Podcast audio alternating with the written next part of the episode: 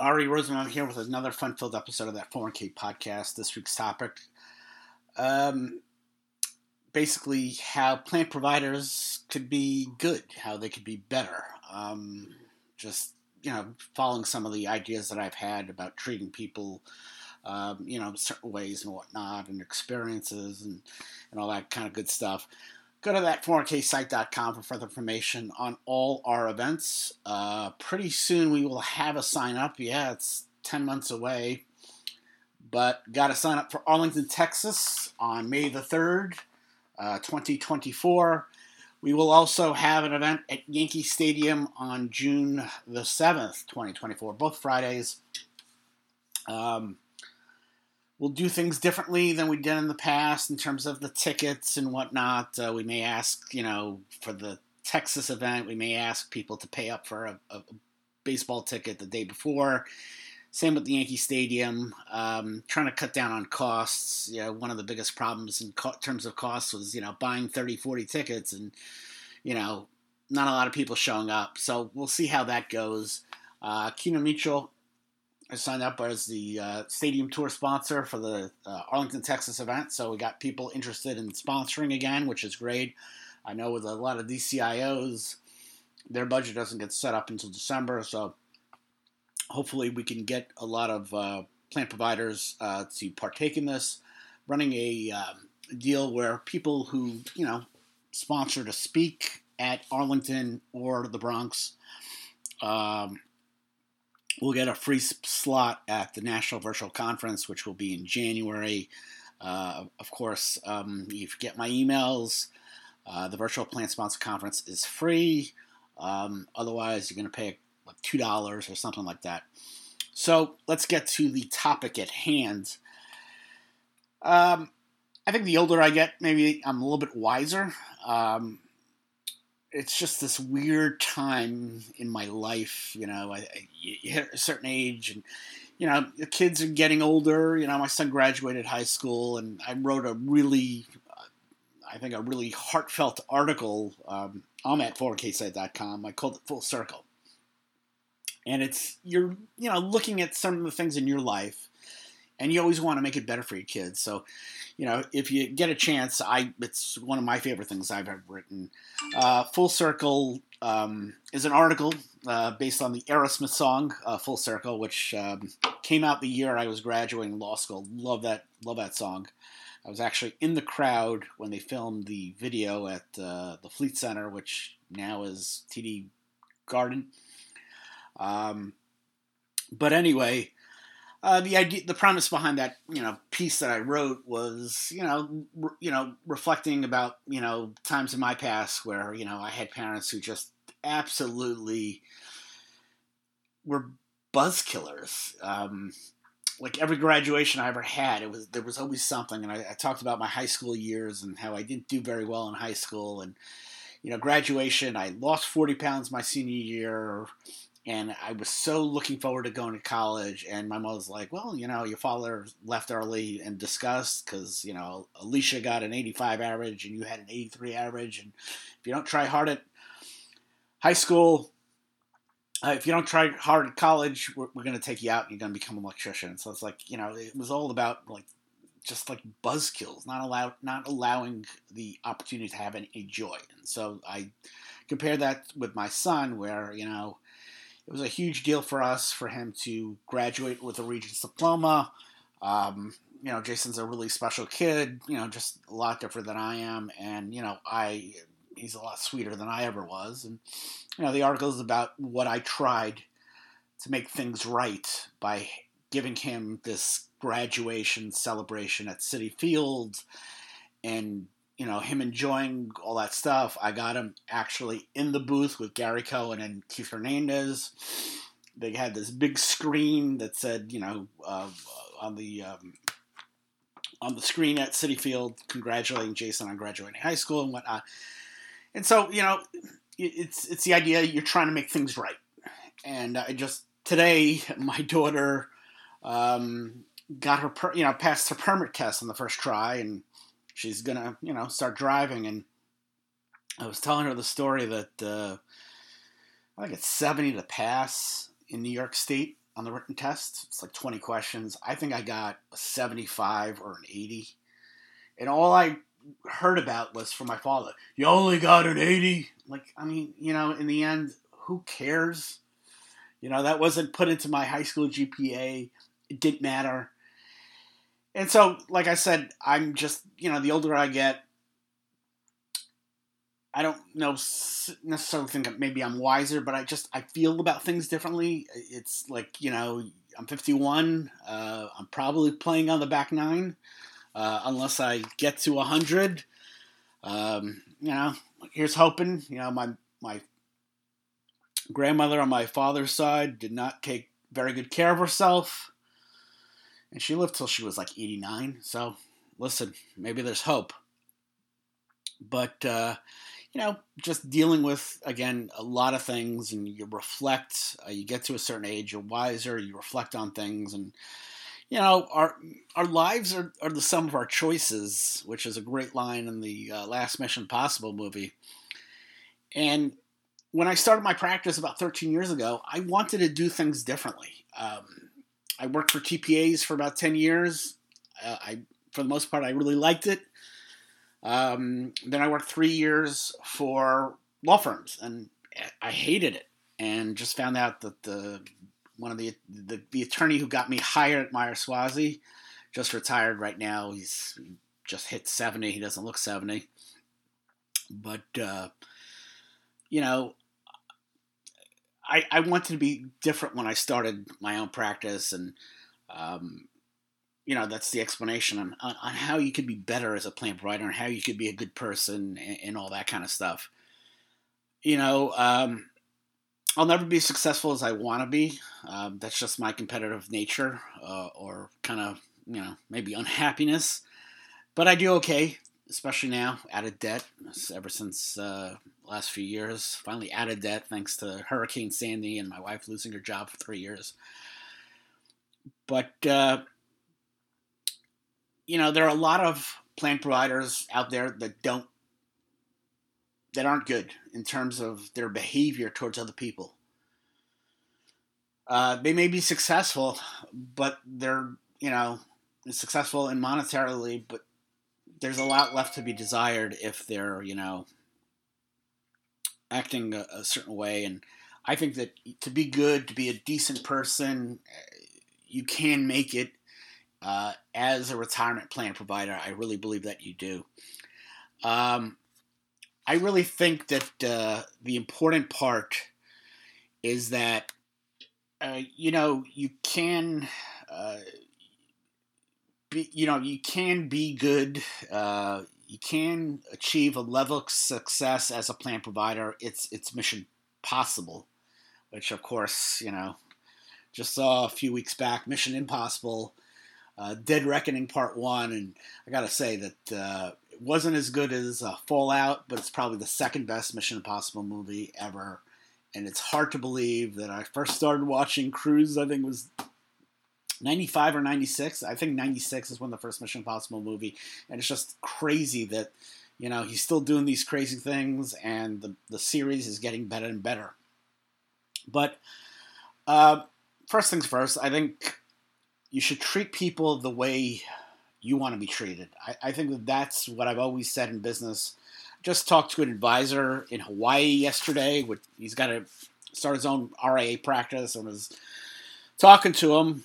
And, you know, I always say that. I treat people the way um, I want to be treated. You know, I'm, I wear my heart on my sleeve. And you know, I think it's debatable whether that's good or bad. I, I say things. I, I, I don't censor myself. I tell you how I feel, and and a lot of times that you know doesn't work out. People don't like.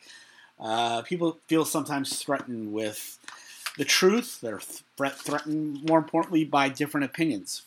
Um, you know, again, uh, treat you know, people the way you want to be treated.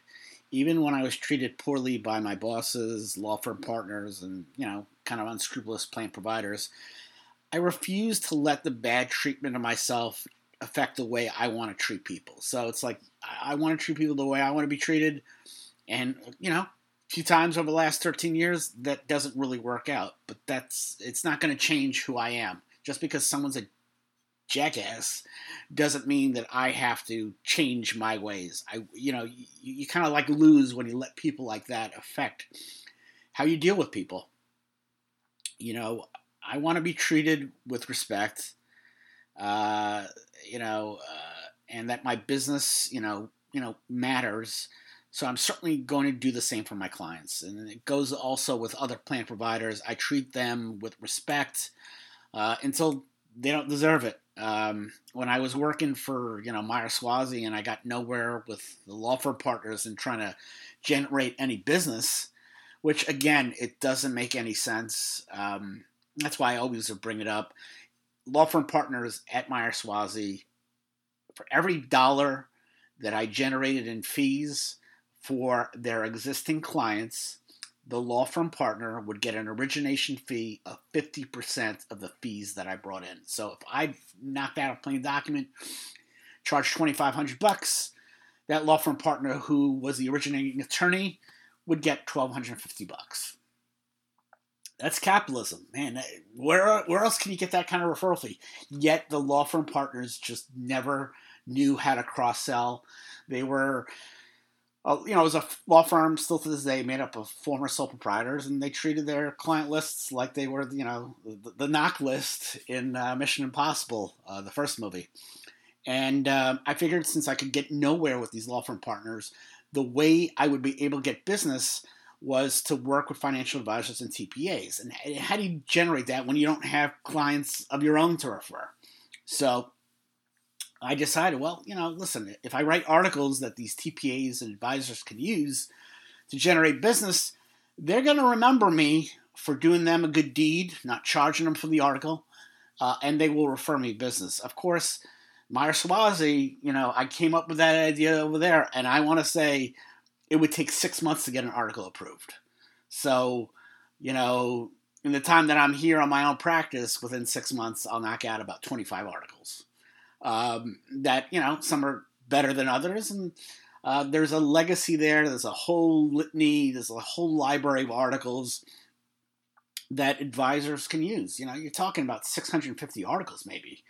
Um, you know, and again, with plan providers, I, I always answer questions for advisors at TPAs at usually no cost, and of course, uh, you know, there are obviously clients out there that, uh, you know, they pay me, you know, 250, 500 bucks a month to help them and guide them a monthly retainer. But most people, most plan providers, you know, the one off question, you're not going to charge them.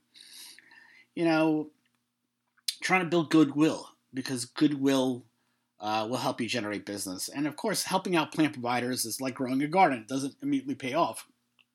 I've helped advisors and not hear from them, and then five years later, there's a you know a client matter that they're going to refer me to, and uh, you know that's how it is. And, and, of course, people move over. You know, you talk to um, people who are advisors who are now working for TPAs and this, this and that. It's a small knit business, and so if you're nice to people, uh, people are going to remember that, and uh, that's why it's important to be nice. And it's also important to play nicely with other plan providers. And, uh, you know, I work for a producing TPA. Um, not ashamed to say Geller Group. And um, before, you know, for, for a period of time when I wasn't there, uh, they had a bad reputation in terms of taking business from advisors that referred them business because they were a producing TPA. They had an affiliated um, uh, advisory group. Uh, but when I worked with Rich Larita, who came over, and that's when I came over to that company. Uh, Rich really was able to develop relationships with all these advisors um, because they trusted Rich.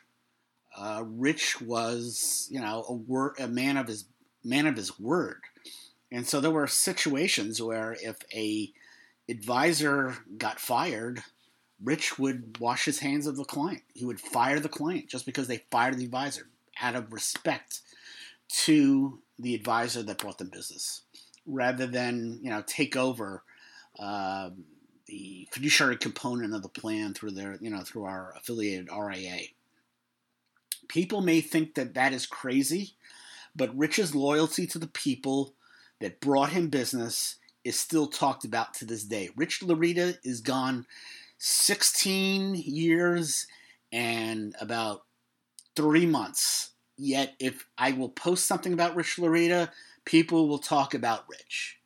And that's how he was. I mean, people 20 years from now, people will still talk about Rich Larita because that's who he was. And, you know, it's important to uh, play nicely with plan providers and including your competitors. Listen, you'll never hear me say a bad thing about other ERISA attorneys. Um, there's never a reason to. Uh, it would just obviously, if even if I had a reason, you know, I would complain and say so and so is uh, charges too much fees, blah blah blah. It would make me look bad. Um, but I don't never see ERISA attorneys as competition. Now, listen, I, I think the world of uh, Marcia Wagner. Um, I've known Marcia for 20 years. Uh, Ilene Ferenczy came out, uh, contacted me after my, my house was devastated. My, my office was devastated by the by Hurricane Sandy. Uh, you know, these are good people. Um, there is that there is that one there is that one ERISA attorney who is works in Marcia's firm. I think he's a partner there, who was my instructor at Boston University Tax LLM. Um, I emailed him at one point after I graduated when I worked for Harvey Berman, and he didn't respond to me. So, okay, so maybe there is that one ERISA attorney that I'll say bad things about, but not publicly. But you know, I don't see them as competition. I, I just, you know, my business, small, medium-sized businesses, don't, you know, don't really go there. You know, they're they can't compete with me on price, and I don't you know, my clientele is different from theirs, and I think there's enough business for us to go around. So I'm not going to say anything badly about that. And you know, that's how I feel. But uh, you know, uh, you know, uh, sometimes the problem with dealing with other plan providers as an ERISA attorney is a situation where um, you know, you represent the client and there's a situation with the TPA. I have that right now with a, a DWell inquiry where the TPA who referred me to the business, it turns out they made a mistake on the plan document for the client and uh, we probably got to go VCP and DOL. So for me, that's tough because when a TPA or advisor refers me as a refers me a client, there's an attorney-client privilege between me and the plan sponsor.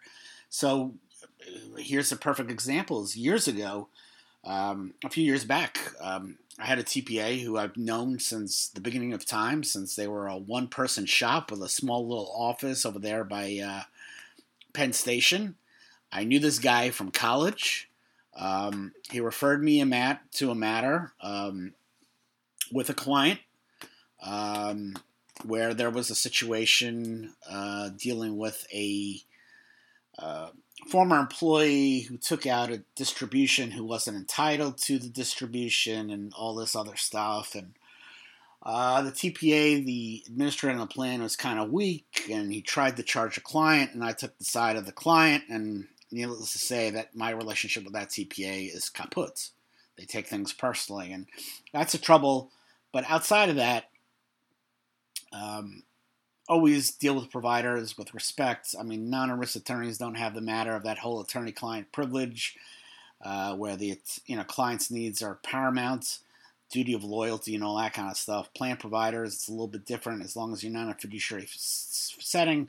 But I think it's important to, you know, work well with other p- providers, whether they refer you business or don't people talk about the great work you do, but I think more people will talk if you are terrible at what you do and you have a bad reputation. People like to talk negative things. So, you know, my community, the Facebook groups, you know, something won't even be open and they'll complain about it. Shake Shack is opening up in 12 days. And, you know, that's a big thing in the Rosenbaum household because Jason Rosenbaum, my son, is the biggest Shake Shack fan in the world. Oceanside's getting a Shake Shack in 12 days. They're already complaining about it the guy, uh, you know, somebody's like, well, you know, uh, uh, Press 195 has better food. Who, who cares? It's Shake Shack. Uh, you know, Uh, Peter Luger probably has a better burger than Shake Shack. That's just a fact. But again, people will talk about the great work you do, but more people will talk about the bad work you do or how you can't be trusted with clients. Next, I think it's important to be as transparent on fees as you can. You know, I worked for law firms for about three years, and it just wasn't for me.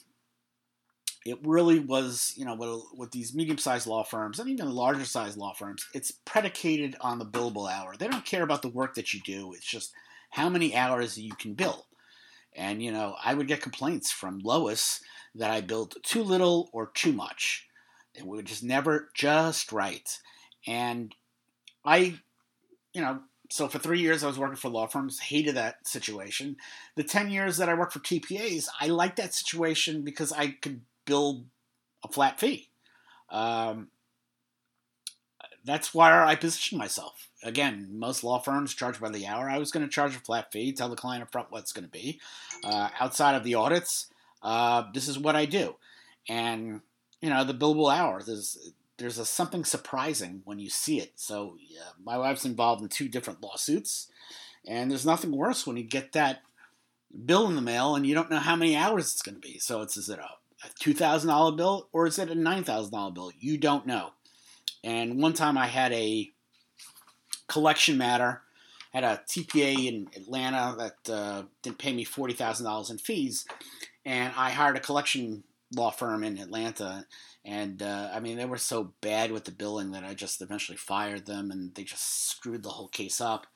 But uh, you know, one of the uh, associates spent 45 minutes figuring out um, how I could get paid, and I'm like, I, it didn't take me 45 minutes. The guy, you know, this TPA works on the uh, Empower or um, it was the Empower or uh, Nationwide platform, and I could probably get paid that way uh, by uh, affixing um, uh, an order to, to seize assets or whatever it was. But you know, the billable hour is a scary thing, and so I changed that. But with other plan providers, obviously the fee disclosure regulations kind of helped with fee transparency, but I still think that we can go a long way further with it because I still think there are a lot of TPAs, especially maybe the insurance companies, that are just make it very, very difficult for a plan sponsor to understand the fees that are being paid. And I get, I think my only knock against the fee disclosure regulations was that the DOL did go to like a um, a preferred standard format. You know, you you, you, buy a food item. You know, the FDA has this uh, you know mandatory listing that is consistent with all different. Um, you know, you, buy a package of Chips Ahoy, you buy, you know, ready-made salad at the um, at the supermarket, and it's you know same, you know, calories, fat, and all that kind of stuff. And I wish a DOL would do that. And so I really believe that you know. Um, when it comes to disclosures uh, it's important to be fully transparent fees. Uh, never have a question. I just really think that uh, they should have a fee disclosure that could fit an eight and a half by eleven page. That's where I think. And um, you know, if you're not going to disclose all your fees and kind of be hiding behind jargon, all it does is put you at a competitive disadvantage because you could have a competing plan provider who's pretty clear as to what they charge and they will always look a lot less than you do, whether they are or not. You know, right now I'm going through uh, a phase where I have to switch four cell phones. We have the iPhone XR, and we're all going to get 14s. And, you know, trying to figure out what T Mobile, where we currently are, and Verizon and the pricing, it's just such a scam. It's like, you know, T Mobile will, if you switch to a new plan, uh, they'll give you $750 back for the phone instead of $350, but it's going to be $60 extra a month um, for the service. So as you figure out, you know, we don't change the phones so quickly, so that doesn't make any sense. And Verizon may give us 800 bucks a phone, but whatever it is, it's just it's just not a way to do business. Uh, just spit it out exactly how much it's being, you know, you know, what, what's being charged. I don't I, I don't need to be scammed. Next, getting fired is part of the business. You know, you're always hired to be fired. Um, sometimes you're fired because you screw up, and a lot of times, most of the time, it's not. You know, you're a good provider most of the time, and uh, there are issues and whatever it is, but sometimes you can get click, clipped for no reason. You know, for tomorrow. You know, uh, um, just so many different ways. I mean, I, have seen uh, TPAs canned just because uh, the advisor told them to, um, not because of cost. Uh, the advisor wants to switch all his plans to one provider, which is ridiculous reason for a change, but it happens. So you can't think you can't you know take things personally.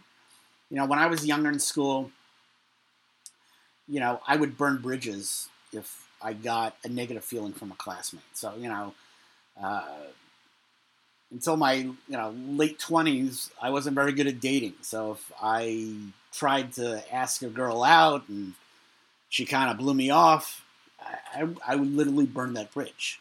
Uh, and that, you know, not something I'm proud of, but it's part of the education process of one Ary Rosenbaum. But uh, I've learned to have a thicker skin. I've learned to not take things personally. It's business. It's not personal. And um, you know, I've been in situations where the plan provider took the firing uh, very, very personal. And you know, that was again. I've always mentioned the TPA that I filed a complaint with the DOL, where they uh, just basically, um, you know, wanted to charge my plane eighty thousand dollars for a valuation of fifty five hundred that we already paid for, uh, and then a, a, a, a, lot of money for deconversion fees, which were never fully disclosed. So uh, I don't think you can. You should never take things personally. A former client could be your client once again, very very shortly. That's how things roll. Um, there's a, a TPA here in Long Island and uh, you know, he said, you know, I had a client fire me, went right to ADP, and uh, you know, within within a year, came back. You know, it's like a boomerang sometimes, and um, you should never uh, take things personally. Um, it's just it's business. It's, it's not personal. Last but not least, good people make money. Uh, my uncle Harry um, is married to my aunt, uh, my aunt Judy. Uh, despite the fact that he's a bragger and that he has failed at any business not founded by his father, Uncle Harry is a very, very good man. He's a good and decent man. Uh, his fortune was made in the hat manufacturing business started by his father, Sam Bunk, who was an absolute saint. So the Bunk Skull Cap Company, or whatever they're called, I think they're still in the Bronx what was really cool about them was in the late 70s, they would actually uh, manufacture hats for McDonald's. I, I don't I don't know if it was all the McDonald's, but McDonald's, Burger King, and Pizza Hut. So there was a time you would see me in 1979 wearing a hat that uh, the folks at Pizza Hut would have. I wish I still had those hats. Probably make some money. Um, but you know, Harry got sick and tired of the uh, hat manufacturing business, even though that was his bread and butter. Um, you know, dealing with the unions and you know with the factory in the Bronx, he's got to compete against providers that were in Tennessee and charging a lot less, and blah blah blah blah blah.